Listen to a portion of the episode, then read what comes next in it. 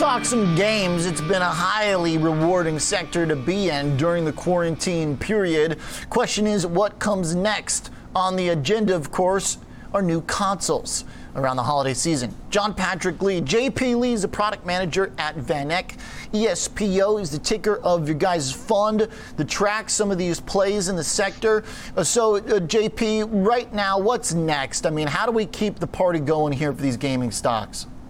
We got a lot of things going on right now, Oliver. We got the next-gen consoles coming up, and for Christmas release, basically, demand is off the charts.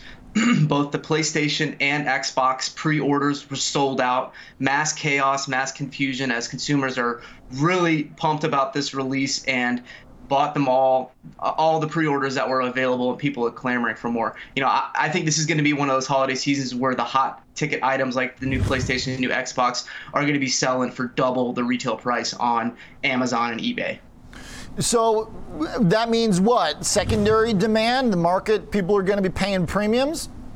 Yeah, I mean, on the secondary market, people are paying double, but in the video game market, I think it's going to boost publishers, people who sell the games. There's just going to be continued demand to be playing video games, continued high engagement. We've seen it through the COVID crisis, video game engagement through the roof right now, and I expect that to continue. And just one note about, you know, there's been a lot of talk of, you know, this console cycle is different. There's no more console wars. I completely disagree with that. I think Xbox and Microsoft have really are making a statement with their pricing of their digital only console at $299, $100 cheaper than the PlayStation. And then, you know, Microsoft has also made some major moves by buying these development studios that have these very popular IPs. So in the last couple weeks, Microsoft bought Zenimax. Zenimax owns Fallout, Skyrim, Quake, Doom. All those games are going to be available on the Xbox Game Pass, and that's going to put PlayStation at a big disadvantage, in my opinion. So now the disadvantage, well, because I'm going to be able to play all those games on PlayStation 2. I'm going to be able to play the next Elder Scrolls on PS5. Yeah, right. But so the difference is, so it's going to be available on the Xbox Game Pass. So if you have the $15 subscription service, you're going to be able to play that game for free after you pay your service.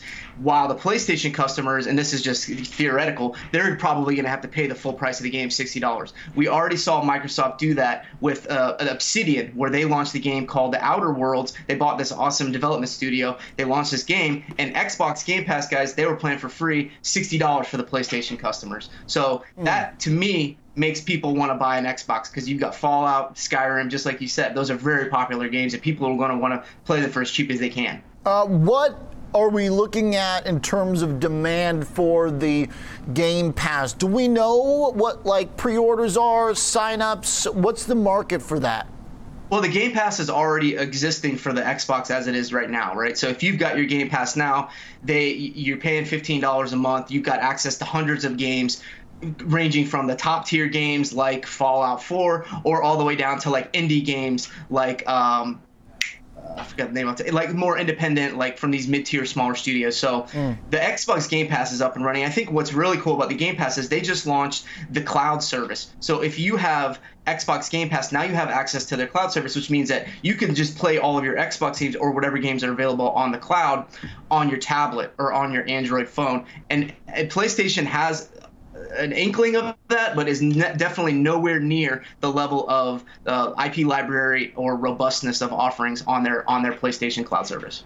So now, JP, isn't there like a certain type of gamer, though? I'm kind of speaking for myself here, where I'm going to want to actually absorb, like when I'm playing Skyrim or whatever, I want to just look at the beauty of the graphics on this new console. If I'm streaming it, is it not going to be a little cloudy, a little choppy? Are the hardcore gamers not going to want the hard copy instead of the Game Pass?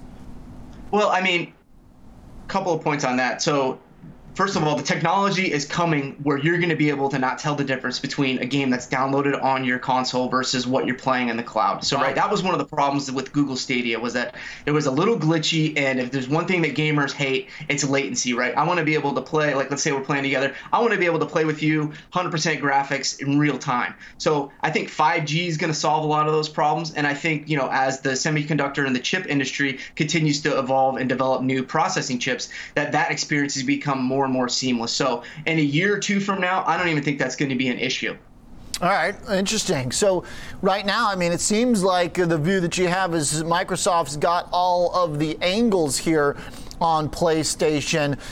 But in terms of the console wars, I mean, is this going to be as intense as like the original Xbox launch? Is it going to be as intense as like Nintendo 64 versus PlayStation back in the day, where you had a totally different experience on what you owned? I mean, sounds like you might have a marginally different experience on what you own now.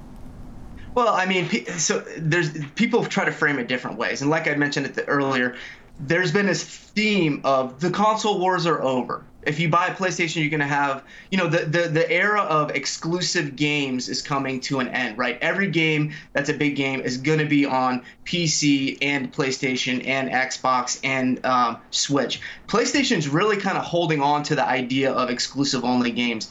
They've really, that's been their edge, right? They have these games like Death Stranding that came out last year, huge single player story-driven games where you're just playing the game by yourself, right? For the games that require connectivity with other people, if you want to play with your friends, the walls are coming down, right? Crossplay is coming. It's here for a lot of games. Warzone's crossplay, Fortnite's crossplay. A lot of these games are crossplay. That's where we're going.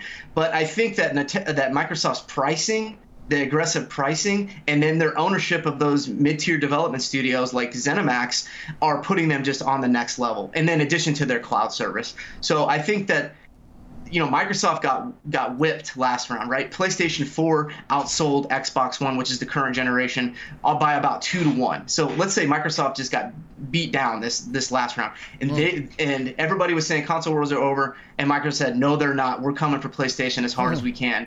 So that's my take. All right, we're nerding out here. Let's get to the stock talk, JP.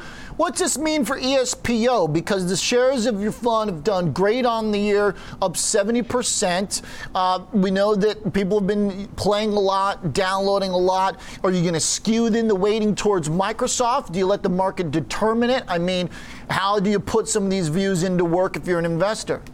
Okay, well, a couple of points here. First of all, ESPO is a passive ETF that tracks an MVIS index, right? MVIS index. So we're not making active bets.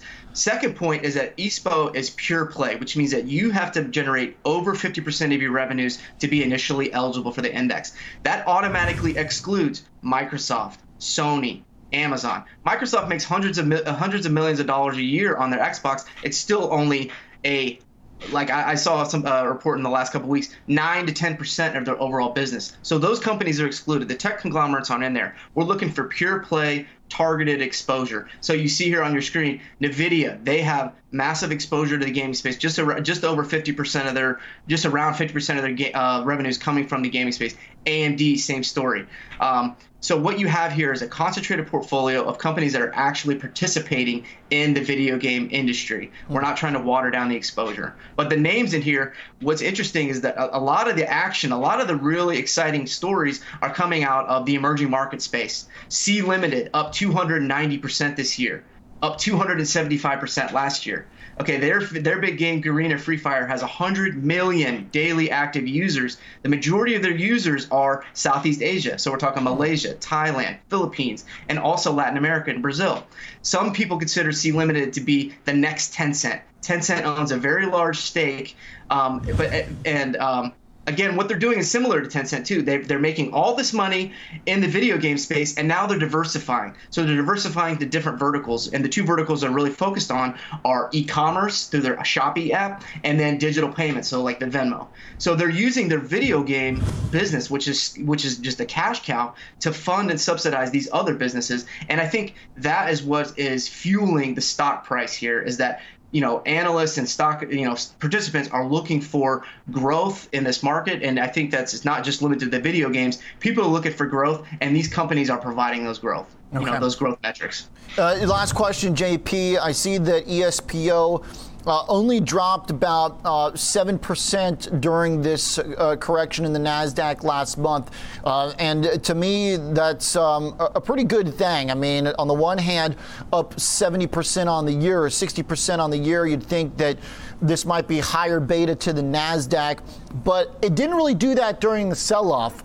Walk me through what you think this might do if, let's just say hypothetically, the peak for the NASDAQ is behind us. The quarantine trades and the growth story got as good as it's going to get. In that situation, what does it mean for ESPO? Can it actually sustainably detach itself from the market if it keeps slipping?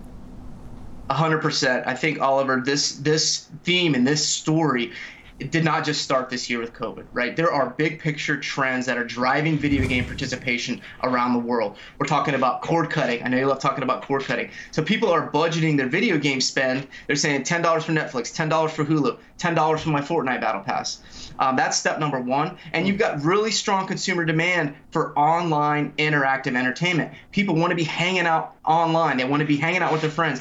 You know, this is a new way that people entertain themselves and each other. And I think the final step is demographics. Who is driving the bus here, right? I'm 37 years old. I haven't had a cable subscription since I left my parents' house when I was 18 to go to college. And I think that's the case for a lot of people in my age bracket. So I think the video games, oh, it's 12-year-olds playing Fortnite. That's not true. The average video game consumer is in their mid-20s. They have disposable income, and they're spending their time and money on video games. And that story is not going away, right? And in 2019, one more quip, S&P was up 30%. ESPO was up about 40%. Wow. So again, this did not just happen this year.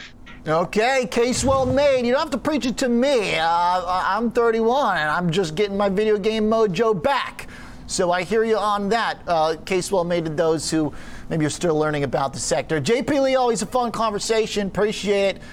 He's a product manager at VanEck. Hey, Oliver. Yes, sir. Hit me. Let's get a live email from a perma bear. I love that. All right. John's referencing the perma bear emails, but that's only on Friday, JP. So tune in on Twitter. Yeah, it's when I get my usual favorite perma bear emails. Appreciate it, JP. Good.